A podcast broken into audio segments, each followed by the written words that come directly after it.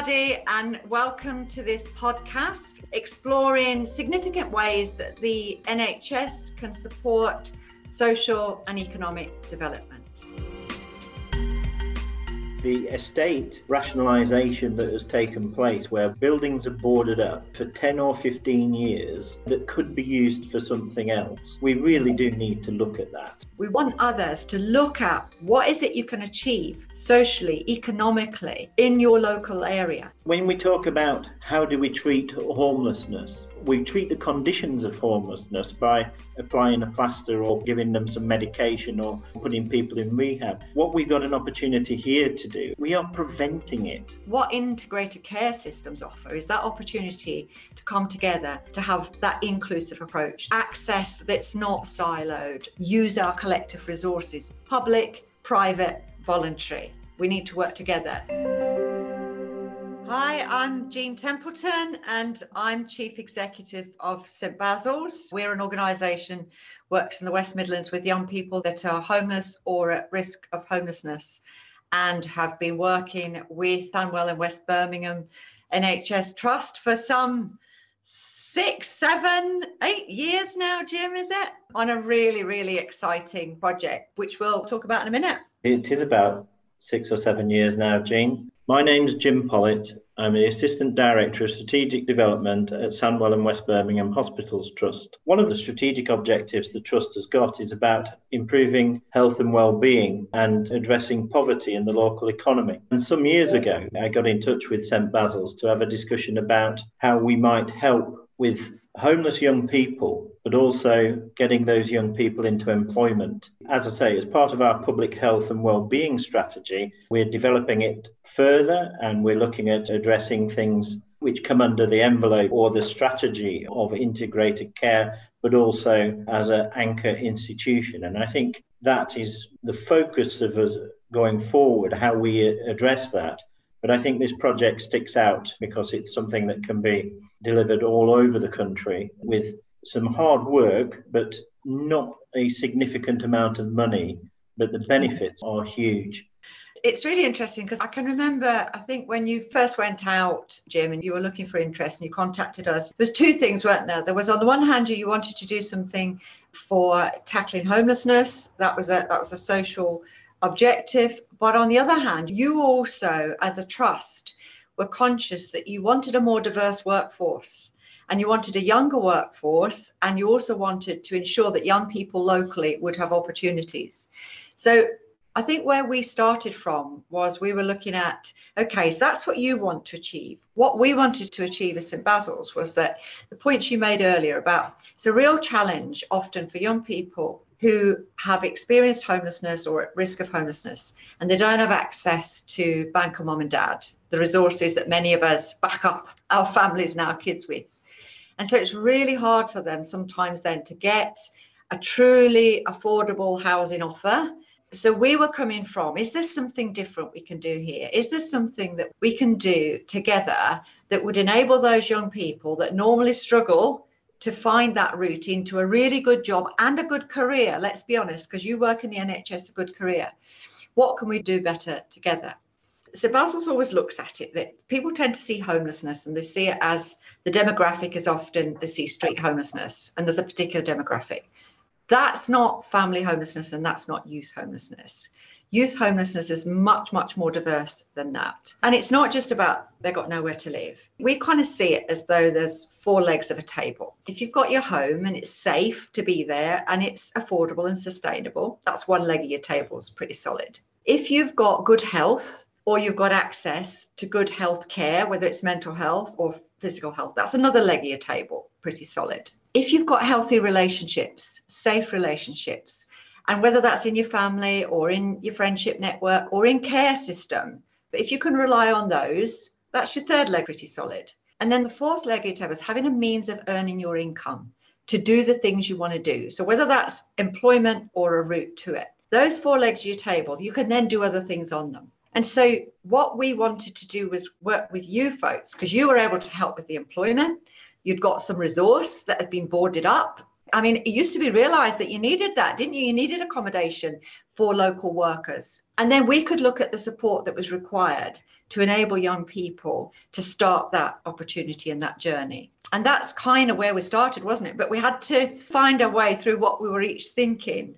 Some of the bureaucracy that we encountered, because we didn't have a blueprint to follow, and some things we thought was fairly straightforward suddenly become problematic. So, as a trust, we did have the estate. We had some derelict nursing accommodation that was used many years ago for student nurses, but had been boarded up for about 15 years. So, to bring one of those accommodation blocks back online seemed fairly straightforward to me. But when I tried to get that estate online. I didn't realize just how difficult it could be. I must remind people that the estate rationalization that has taken place, where buildings are boarded up for 10 or 15 years that could be used for something else, we really do need to look at that because it is just a waste of money and a waste of accommodation that could be used for other things outside of healthcare itself. So, by going to various partners, and I've got to say that Homes England played a significant part in, in, assisting this. We, we managed to secure funding, and we also have got to say thanks very much to Neil Baxter, who got dragged into this, I think, but showed great vision and willingness. He was fantastic in supporting this entire project, in getting contractors and tradespeople and suppliers to provide not only labour but materials at cost to make this scheme viable. And once it was viable, we ended up with accommodation for around 27 young people to be able to live in and to go on to apprenticeships within our trust, which working with St. Basil's, who provide the pastoral care, suddenly we had a model that we thought would work and would be fairly easy. We can't skirt around the difficulties that we did encounter. There was attitudes and behaviours within the trust our current workforce and their attitudes and behaviours towards young people, particularly if they had a label of being homeless. It was quite challenging. Some of the individuals, and I would say only a minority of them, uh, had some challenges as well. And we was tolerant. We devised strategies and plans. We looked at our policies that we had in place and how we could change some of that to ensure that we had the right people and they was being looked after correctly not just pastorally by St. Basil's when they was in the accommodation, but also within the workplace. Those were some of the things we encountered uh, that I didn't, when I say I, I'm talking about the trust, didn't mm. expect or anticipate, albeit St. Basil's had had quite a, a, long track record of dealing with young people and getting them into employment. But it was a surprise for us all, I think. And in particular, the local authorities and their attitudes to the movement of young people across the boundaries to move them into the accommodation. We suddenly got lots of flags saying you can't do that because you can't transfer someone from one boundary to another because of the benefits. And I think that's where we then had to get our heads together to come up with a scheme that ensured that the young people were benefit free which I think was the key to unlocking it all. The individuals were not claiming housing benefits or any benefits of any kind. And once we achieved that, I think it was fairly straightforward and a learning curve from there on. We were trying to do things actually which weren't about optimizing income for either of the organizations. It was about what is it we want to achieve. So you had the resource boarded up, as you say, for a very long time, not being used. You wanted to do something good with it. We are a registered housing association and we're a charity. But we wanted to do something, like you say, different. We wanted to have rents deflated below benefit level so that young people didn't have to dual navigate the benefit system and work. Because often it's work that suffers. And if you're young, you're inexperienced, and you've got multiple plates spinning, the biggest risk is you lose your home. So you give up the job. So what we were trying to do was then, how do we make this stack up at rents below benefit level? Rents below benefit level back in 2015 were 42 pounds a week. So we started from that basis, didn't we? And then we mm. said, okay, how do we make this wash its face? How does it stack up? So like you say, Homes England, because we're a housing association, we were able to secure capital from then to put that in. You were able to lease the buildings to us at Peppercorn for 10 years. So you required nothing back. But at the end of the period, you would have refurbished buildings. Our lovely colleague Neil Baxter from Keepmoat, Keepmoat did the work at cost and they persuaded their supply chain to do the work at cost. Health Education West Midlands put some yeah. funding in for supernumerary apprenticeship posts. And it was almost like the more we got people on board with what we were collectively trying to achieve, mm. the more people, oh, we could do this, we could do that. So for me, it was about what is it we are all trying to achieve for people here rather than normally you start with like there's a development here how can we optimize this how much will it cost how do we get the money how do we do the rent we said we want young people with homes and jobs who don't have access to bank of mom and dad but pay in the same kind of allowance. So even on an apprenticeship wage they don't need to claim benefits. And because we started from that position we were able to make it stack up. And now as you say we're now so it opened in 2015 2021 we've had over 120 young people who've lived and worked through that scheme. Not a single one of them has been homeless again. They've all moved on to employment and not a single one has claimed benefit. And we even got the independent evaluation pro bono, didn't we? Yes. Lovely company did that for us. And they showed that for every pound that went into that scheme, even if you monetize the pro bono contributions that we talked about, there is a 14 pounds return to the public purse within 10 years. Now, it won the National Housing Award. It won another national award for best partnership in 2020 not because either of us, our organizations are gong hunters, but because we want others to take it up. We want others to look at what is it you can achieve socially, economically in your local area. And what are the bits you've got? Are you an employer? Have you got any property? Do you have a bit of resource? Can you work with other partners across sectors? Because I think what this has achieved is that by all these bits we've had, we couldn't have done anything with them independently, but by working together, we've managed to achieve that. It is about the opportunities that are coming forward and with the integrated care systems forming. Public sector organisations, as we know, have got to provide so many apprenticeships. I think it's something like 2.5% of the workforce needs to be made up of apprentices. Now, that's a national target. They also contribute significantly to the apprenticeship levy which is about 1.5%, I think, of the total pay bill. There's a lot of investment from public sector organisations, local authorities, NHS, and so on. And with the ICSs coming together, those pockets of estate are scattered all across a geographical area. We're quite fortunate, I think, Jean, in the fact we had purpose built student accommodation on our site, albeit derelict. There are yeah. other organisations that will have some buildings Absolutely. somewhere accommodation units could be looked at to provide yeah. accommodation for young people on employment, yeah. such as a live and work scheme. And the refurbishment of those will be supported by the Homes England housing strategy and in some cases by the local authority too. And yeah. when you look at the scope and the range of apprenticeships that are available, not just within the NHS, but within all of those public sector organisations and support organisations, there's opportunity for lots of young people, not necessarily going directly into employment within the health sector. I recall when Balfour Beatty took over the construction at the Carillion site. The first couple of apprenticeships that were offered there was tower crane operatives. Now, you wouldn't think you could book on an apprenticeship as a tower crane operative within the NHS, but that's what happens. Yeah. And when you look at some of the major construction that occurs within the NHS, we can offer apprenticeships with our partners and get them in. It's, it's looking at the scope of the offer and how to implement it that bit wider. I agree with you. I, I kind of think, you know, I like to think of integrated care, capital I, capital N. How can we keep young people, anybody actually, but if we can keep people in the mainstream systems, if we can actually make the mainstream system, the universal space we all occupy, fit for purpose, we can keep people in.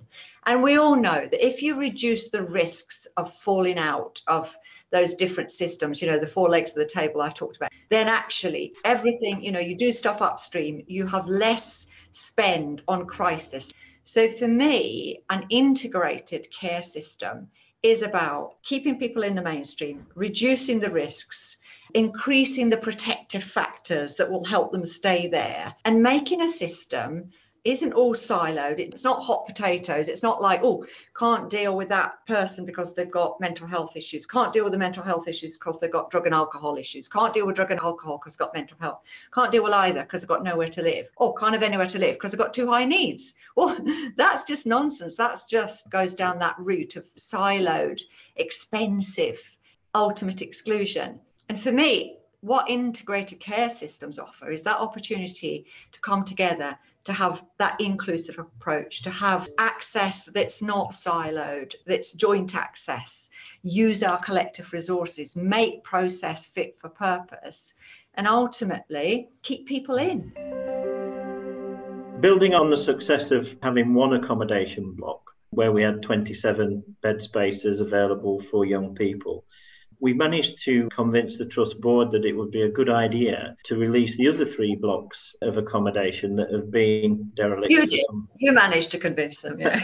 so we managed to get the board to agree that they will sign over these three buildings, but also the original building, but not on a 10 year lease this time, but on a 30 year lease with a peppercorn, which allows St. Basil's as a registered provider of homes to actually draw down additional funding from Homes England, but also it attracted the attention of the local authority and some other charitable organisations who have made donations and pledges to bring these three accommodation blocks online, which will provide something like 54 new accommodation units yeah. available for homeless young people yeah. or people who would have otherwise been homeless if they wasn't in the scheme. And that's going to be hopefully work will start early in the new year on that and completed by the end of next year, which I think will be a fantastic addition to the estate that we've got here in Sandwell because we've already just got planning permission for a key worker accommodation site, and that will be building 120 key worker accommodation units there. That will encourage a community within the geographical footprint of a general hospital in the middle of, of West Bromwich. But it will also support the other key workers in the area and encourage some of our young people who are in the Live and Work scheme to look at those sort of professions as well teaching, yeah police. Yeah. So that's been a successful application, and we've been given planning permission approval for that. But what we've also been successful in, we've secured £12.9 million worth of town funding to build a learning academy next to our new hospital up in Smethwick. What will move into that is another project which we call the Learning Works, which has been an instrumental part of supporting the Live and Work scheme. The Learning Works focuses on widening participation. It attracts people of all ages into employment within the NHS and also supports people from overseas getting into employment within the NHS where they've got qualification from abroad but can't practice within the UK until they pass a certain amount of exams and, and language courses. But that is an integral part of the whole system around our workforce, how we look at developing our workforce. And I think this does link into the anchor institutions, where one of the key elements of that is around personnel, people, and your workforce. Top tips for other people looking to explore this type of activity. One of them that I would say is be prepared for some setbacks, and it can be extremely challenging both for mm. the individuals, the young people, but also for the staff who are having to look after them. But we all learn from that and we get stronger. And I, I, think that's where the partnership and the trust, the trust between the individual St. Basil's and the trust, uh, the NHS trust I'm talking about there, that's one of the things that needs establishing. Once you've got that, I think you can achieve lots and lots of things. If you take a kind of a life course, prevention focused approach, okay, so you think whether you're a trust, if you're part of the integrated care system, what are the wider issues? So, tackling health inequalities, it's not just about running a service, it's the whole thing. And if you look at that, and if you look at other partners that can come with you and you co design the approach and you have shared objectives, and then you share the risks as well. So you work mm. through it together, open book, cards on the table, be honest with each other, make sure that user voice is heard, like you've said because we can deal with things both as individuals, but the systemic issues we're responsible for as well. And I think if those of us in any kind of leadership position it's about really listening and at the same time implementing the systemic and structural changes required. And I think if you do that with a willingness, then you will have a proper integrated care system. That would be my advice, really. Some of the other things on the social side and the economic development side, again, the Department of Work and Pensions pay a lot of money out in job seekers allowance. The local authorities pay a lot of money out in housing benefit. We are taking these people out of that cycle. Yes. And not only are we taking them out and putting them into employment where they're contributing back into that economy through tax and national insurance, we're also preventing a lot of the long term conditions if it doesn't get addressed. When we talk about how do we treat homelessness, we treat the conditions of homelessness by applying a plaster or giving them some medication or putting people in rehab. What we've got an opportunity here to do, we are preventing it Yeah, exactly. at a very early stage and preventing it from becoming a long term condition and issue for those particular individuals. We're also taking quite a huge chunk of people out of poverty, which can only be a good thing. Every bit of research shows that early spend is better than late spend.